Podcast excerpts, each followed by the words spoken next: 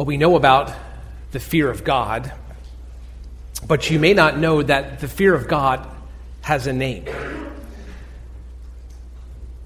The fear of God is called Zeusophobia. Modern psychology identifies this fear as an irrational, intense fear of God. And you can hear it in the word. It's really two words put together the word phobia, meaning fear, alongside the word Zeus. He would be the false god of Greek mythology. Actually, he's not a bad choice for the label either. A Greek mythology makes Zeus the father of all men. He has control over the weather, and as such, he likes to hurl down thunderbolts and lightning as punishment. He was real big on fair treatment and real big on oath keeping, meaning that those who weren't suffered tremendously. And he also has a very bad habit of taking whatever he wants, leaving many lives in ruin. This view of God is real for some people. The response to this type of God is a Zeusophobia. People who claim the label experience chills and nausea and dizziness, headaches, hyperventilation. They tend to sweat profusely when in church. They live with a feeling of dread, and they avoid the topic of God. I think in our hearts we grieve to hear this kind of suffering knowing that there is a one true God who can give peace and who can give comfort, and that there is a love of God that can fill their lives in place of this fear. But we also know with sober minds that there is something to it. That there is a God. That this God is to be feared. And I sometimes wonder if those with this Zeusophobia don't come closer to the core truth rather than those who don't have it. Because we do, after all, live in an age of flippancy and irreverence and disrespect. We live in an age that does not fear God because it dra- doesn't grasp God, because it doesn't know God, and that's a statement about the church. You see, the fear of God is a reverent awe for who He is and for what he does. It's the appropriate posture for every creature before his or her creator. It's the attitude that we seek to reclaim this morning. This morning we'll review three reasons to fear God, to revere God.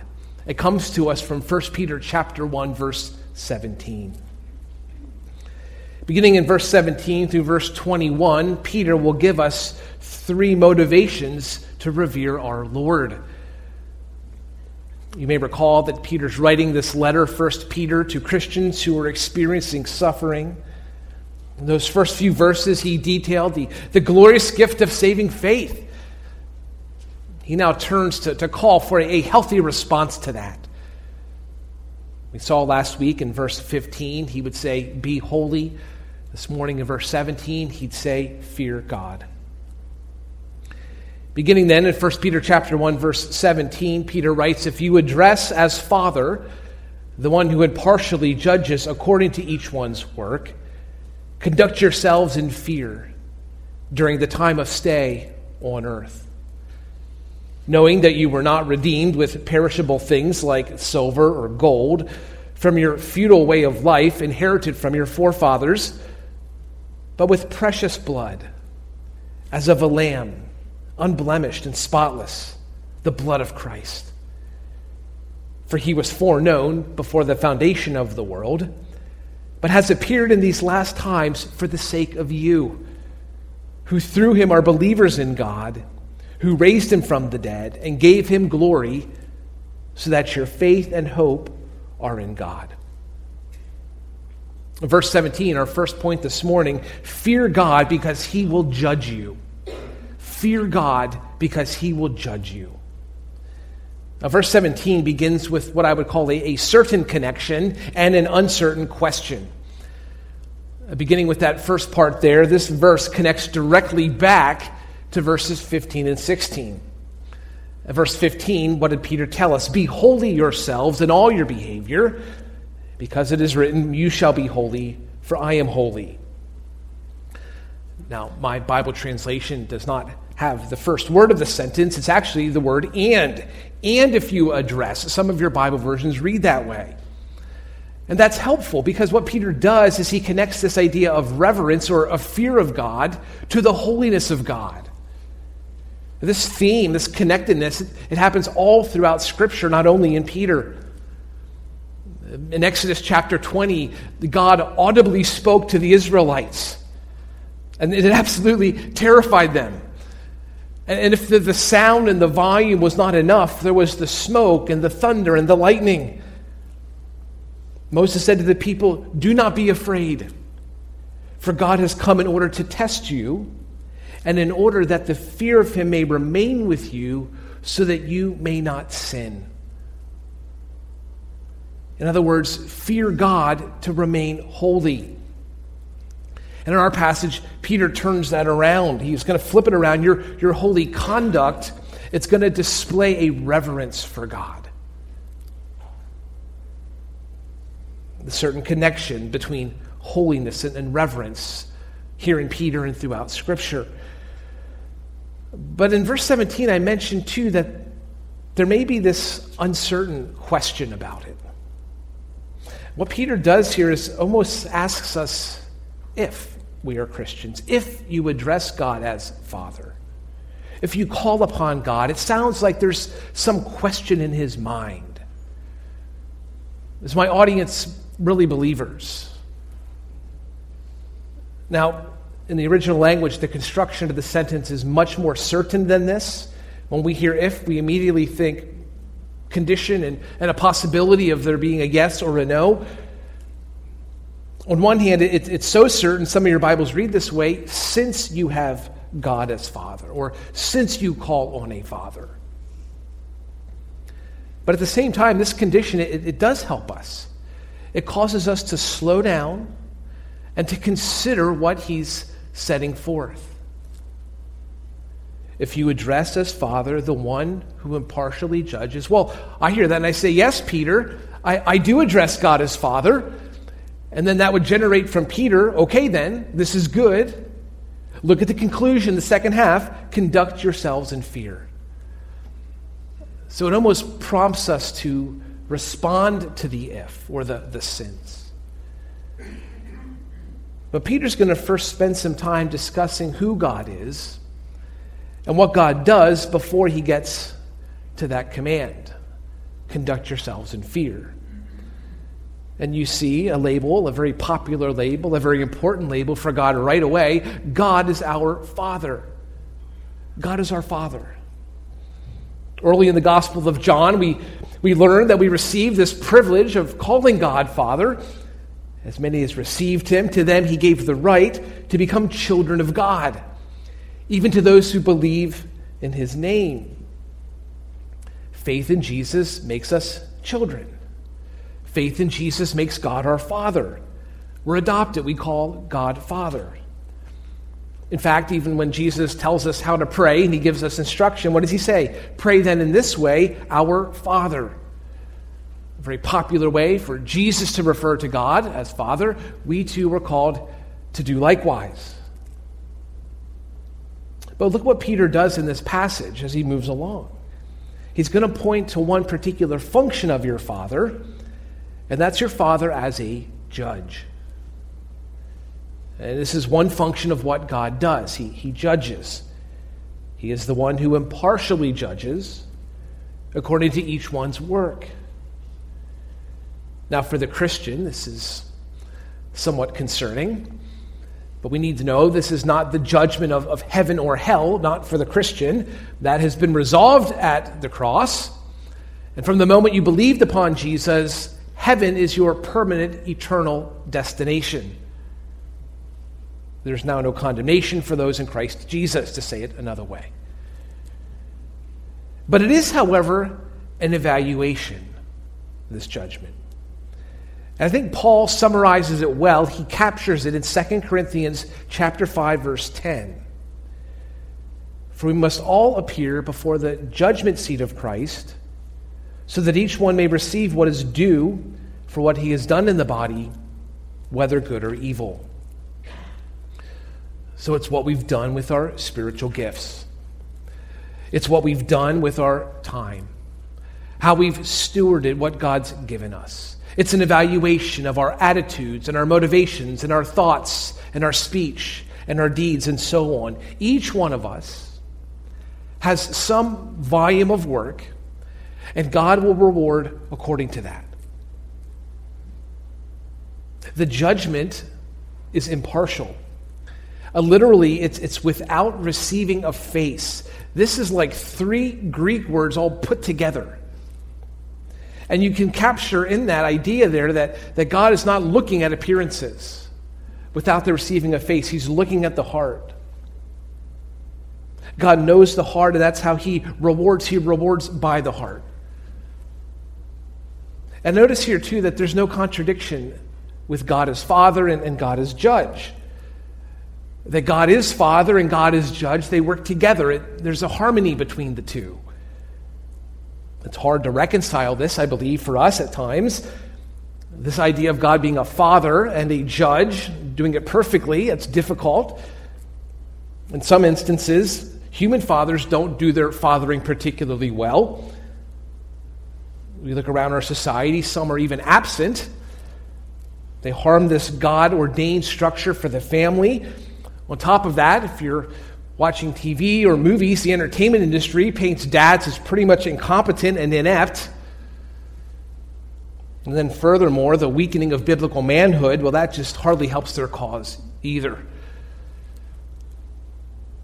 So, in the end, it might become harder and harder to imagine a father that represents who God is.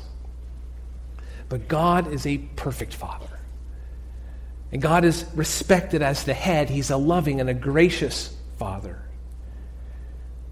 And this uh, eroding of authority, and as we've looked at it in the world around us, and might even inadvertently apply it to God, it applies to the concept of judge as well. I mean, unjust and imperfect judgments are rendered almost every day. The news loves to, to report on them, and every judge we know even has a, a political bias in, in one way or another. It's impossible not to but not God. Remember what we said about him. He is holy, he is set apart, he's different. Both in who he is and his attributes and how he exercises them.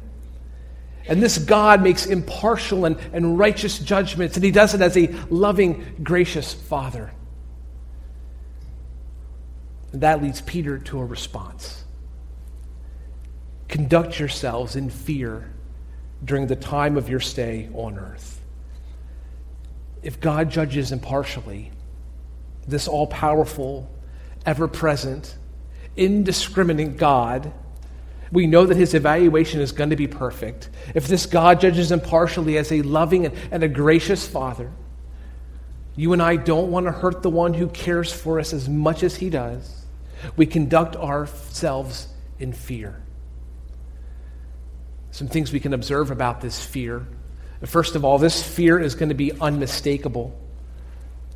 One does not simply say, I fear God. No, there's something to show that. There's some kind of deed to back up that claim. There's a lifestyle that confirms it. The word conduct in our passage could be translated as live. Live in the fear of the Lord, Peter says. That same word was used back in verse 15. Again, it's a link between holiness and, and fear. Be holy yourselves in all your behavior. Secondly, a reverent fear of God is healthy. Fear is going to keep you and I alert. One commentator, Tom Schreiner, compares it to driving. He says, quote, there's a kind of fear that does not contradict confidence a confident driver also possesses a healthy fear of an accident that prevents him from doing anything foolish. And you can hear there how there's uh, a safety in, in having a fear of God. The Bible teaches that a reverent fear is blessed by God. Psalm chapter 147, verse 11 the, the Lord favors those who fear him. Psalm 103, verse 13 the Lord has compassion on those who fear him. Psalm 103, verse 17 the loving kindness of the Lord is on those who fear him. Psalm 112, verse 1 how blessed is the man who fears the Lord.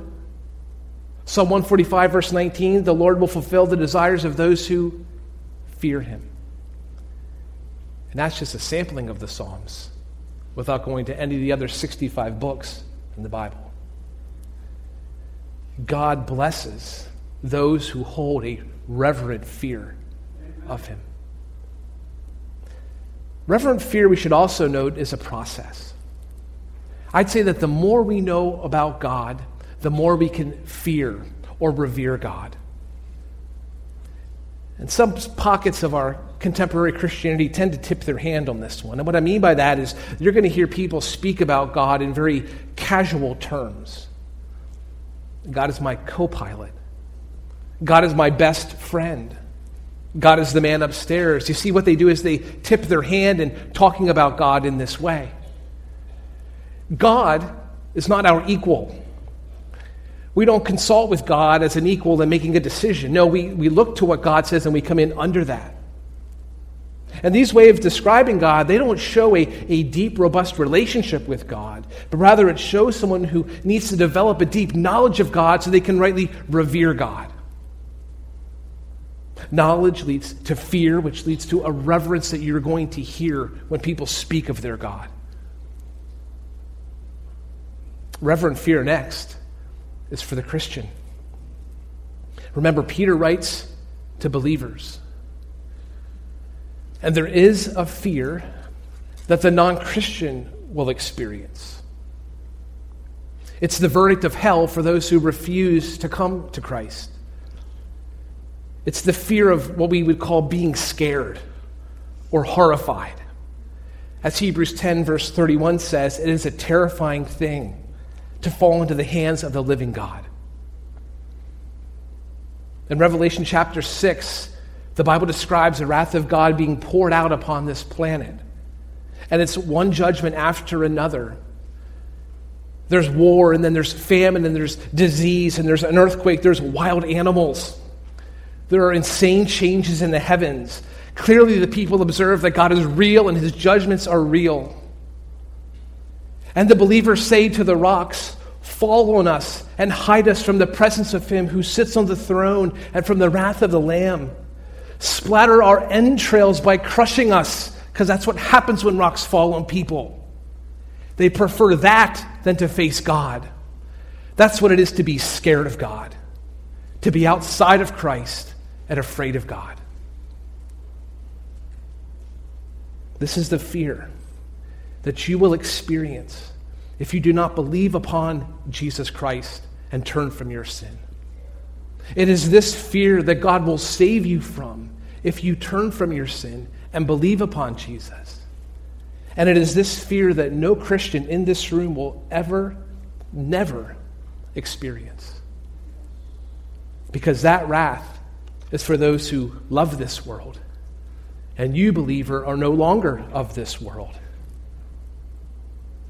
You don't belong here. He says, conduct yourselves in fear during the time of your stay on earth. Think of this place more as a hotel than a home. We're just passing through. We're sojourners. We're living in a place without a citizenship. Back in verse 1, we're called scattered aliens. We're foreigners dispersed.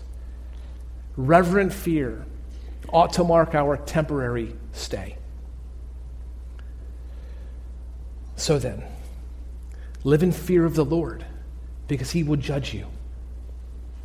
And use this balance that Peter's given you in verse 17. Look to God as Father so you don't get caught on, on, on the wrong definition of judge. God isn't going to torment Christians, He doesn't send believers to hell. When you believed upon Jesus, God became a father to you. And this judgment, we would say, moved away from a condemnation more toward an evaluation. And that thought of God as Father helps to balance out a, a wrong view of God as an angry judge, not toward the believer. But at the same time, look to God as judge.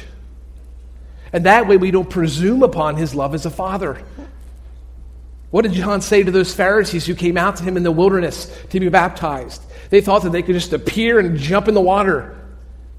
John said, Do not suppose that you can say to yourselves, We have Abraham as our father. They presumed upon God. God is your father, yet he is God. Revere God because he will judge you. Secondly, verses 18 and 19 revere God because his son bled for you. Revere God because his son bled for you. And Peter now provides a second reason or a motivation that we ought to fear God. And he's going to use a contrast. We'll do that here in our third point in a moment as well. And what he does is he appeals to our knowledge, what we know of our redemption. Fear God, knowing that you were not redeemed with the perishable things like silver or gold from your futile way of life inherited from your forefathers, but with precious blood, as of a lamb unblemished and spotless, the blood of Christ. Our redemption was costly, but not in, in terms of, of cost, at least how we normally think about cost. The background to this verse is going to circle around that word redeemed. And there's really two ways to think about this word there's the Greco Roman way, and then there's the Old Testament way. And both have to do with a ransom paid. Both help us understand what's happening here. I imagine Peter probably thought more about the Old Testament background than he did the Greco Roman. But under the Old Testament law, one might redeem an animal or, or a house, or one might redeem a field. Most often in the Old Testament, God is redeeming someone for himself. But in the Roman world, this is the world in which Peter wrote, if a slave were to be freed, a ransom had to be paid. Money would be taken and paid to the god or goddess of the local temple. And that money would then go through the temple and would go to that slave's owner, the temple, of course, taking their commission.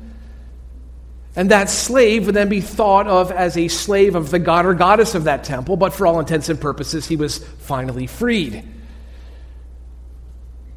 So, from person to person, there would have been this exchange of money. And Peter here writes in that way. He writes of silver or gold. He calls them perishable things. Now, if you're a chemistry major, you might take issue with this. Grown to understand that gold in particular is imperishable. But again, this isn't a science lesson here, and the Bible isn't wrong. When all is said and done, this thing which has ransomed you, it's going to hold the same value it always has. Not true with gold, not in the end.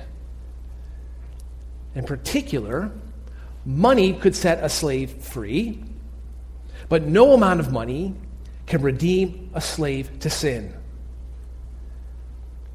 And Peter says, in that former life, before we were redeemed, before we were ransomed, we inherited this emptiness. Inheritors of emptiness. My Bible version calls our inheritance a futile way of life, a traditions, a religion, or whatever here. In fact, in Peter's times, this is almost an offensive thing to say to someone because there was a lot of value placed on family tradition. It's like a, an offensive or vulgar comment to make to someone else. We might say that to break with it might make someone an alien or a foreigner.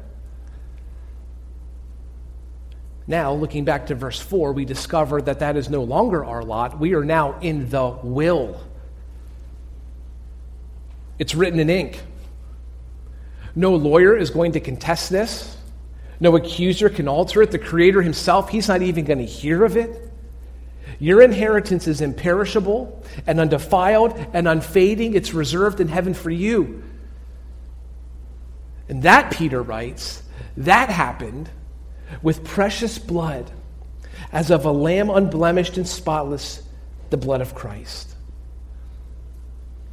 And before Jesus, to deal with these things, a mess and a blood was required. Just imagine yourself for a moment under the Old Testament law as an Israelite. It all begins with a lamb in Leviticus chapter 4, verse 32. If you bring a lamb as your offering for a sin offering, you shall bring it a female without defect. Your lamb has to be without blemish. It can't have a damaged eye. It can't have a crooked ear. It can't have an injured hoof. Nothing will be acceptable except an unblemished lamb. You can bring your lamb and you can place your lamb on the altar. This would be something like a, a table with four corners. And off of each of those corners is something that looks like a horn coming off of the edge. And you need to tie your lamb down with each of the ropes coming to the four corners of the table. And you get out your knife, and you shall slay your you shall lay your hand on the head of that sin offering and slay it for a sin offering in the place where they slay the burnt offering. And the priest is to take some of the blood of the sin offering with his finger. He's to put it on the horns of the altar of the burnt offering, and all the rest of the blood of its blood he shall pour out on the base of the altar. There's a lot of blood that needed to be shed to deal with your sin. And this lamb is now butchered, and a fire is kindled. Then you shall remove all of its fat, just as the fat of the lamb is removed from the sacrifice of the peace offerings. And the priest shall offer it up in smoke on the altar, on the offerings by fire to the Lord. Then the priest shall make atonement for you in regard to your sin, which you have committed, and you will be forgiven. Believer, a greater lamb has come. And that's the point that Peter's making here. You didn't bring him, you did nothing to bring him. God brought him. You brought your sin. And God has taken this lamb and slain it for you. Jesus offered himself as the unblemished, spotless lamb, Hebrews 10:14. By one offering he has perfected for all time those who are sanctified. So to contemplate then, Peter says, knowing what has happened, to contemplate then that God required blood as a sacrifice, to reflect on the thousands of bulls and goats and lambs that have been slain, all of them without blemish, to realize then that precious blood is for you, the blood of the very Son of God was shed for you, to comprehend that God redeemed you from an, empty way of life. There are thousands of ways our lives could have gone south. To those who get it, to those who see it, they are to possess a holy fear of God. Revere God because his son bled for you. And revere God because he will judge you. And thirdly, revere God because he has prepared for you. Revere God because He has prepared for you. Your salvation didn't happen by chance, it was not a reaction by God. It was a preparation made a long, long time ago. For Christ was foreknown before the foundation of the world, but has appeared in these last times for the sake of you who through him are believers in God, who raised him from the dead and gave him glory, so that your faith and hope are in God. Again, the contrast here is going to drive the point of our passage. In verse 20, we learn that God has worked in time to redeem us. Since Christ was sent by God, it was also God who ordained the time in which he would come. He was foreknown before the foundation of the world. That speaks to the eternal existence of Christ it speaks as well to the foreordination of God, that God foreordained his coming. In fact, God was quite active in laying out the plan for redemption before the foundation of the world. Ephesians chapter 1 verse 4 he chose us in Christ before the foundation of the world. Now we contrast that era way back then with this present era. Before creation day number 1 along with these last times. These last times is going to refer more to this, to this present age in which we live. To say it another way, from the starting line to the finish line, God has prepared and planned it all Verse 21 concludes this passage with, with three specifics. What do these plans look like? What does this preparation look like? What would be the catalyst for a fear of God as we contemplate what God has done? Well, we see God's sufficient grace in this passage. Through Christ, you are believers in God. That's a statement about a, an exclusivity that's in Jesus. There is one God, there are not many gods.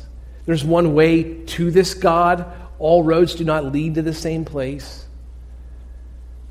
There is one true believer in God, those who came to him through Jesus Christ. So God's plan has given sufficient grace to be a believer in God.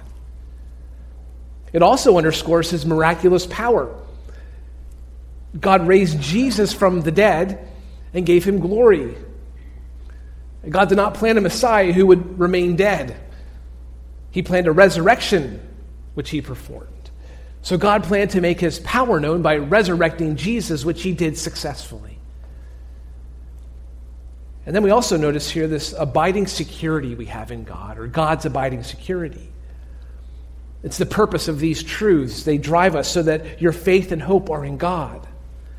God prepared you to be at, at rest in Him. Your faith, your hope, they're in God. They're, they're not in this world. Again, you and I are just passing through. We don't put our hope in the things which we are experiencing as we pass through. We, we put our, th- our hope in the thing that we will see at the end this one true God who's prepared it all. Revere God because he prepared for you. From a long time ago, a salvation and a, a Messiah and a, a rock to trust. In this passage today, Peter's given you and I reasons to revere this God.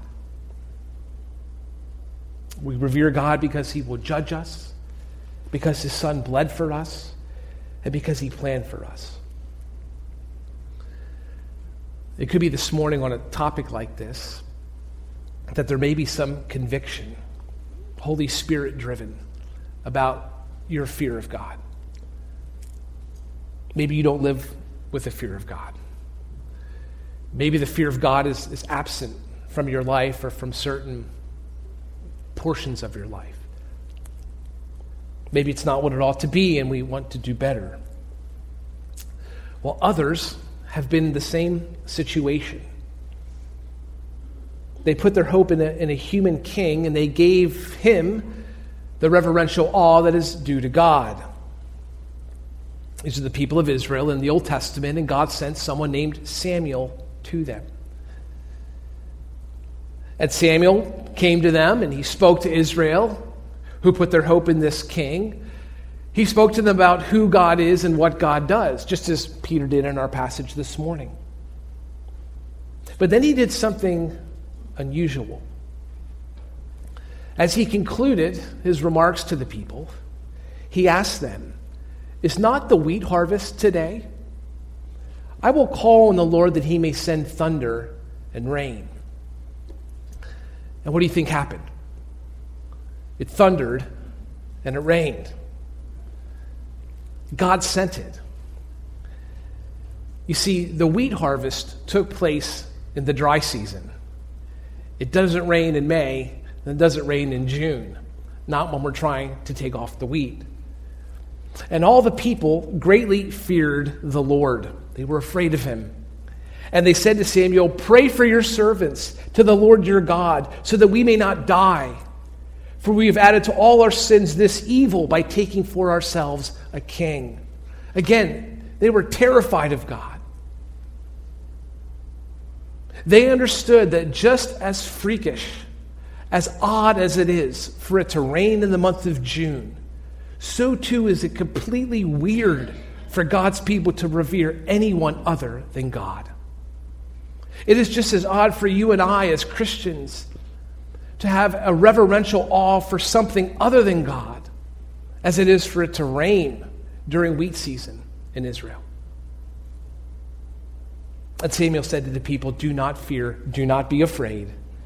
You have committed all this evil, yet do not turn aside from following the Lord, but serve the Lord with all your heart. This is a call to renewal, it is a call to repentance. And if in your life you see some way that you can do more to revere God and you can reverentially awe at God, then this is a time to make that change. He says, only fear the Lord, revere the Lord. For consider what great things he has done for you. Believer, consider what great things God has done for you. Consider your adoption and your redemption. Consider this unblemished and spotless Lamb. Consider all of the wonderful things God has done for you and fear the Lord. Amen. Let's pray together.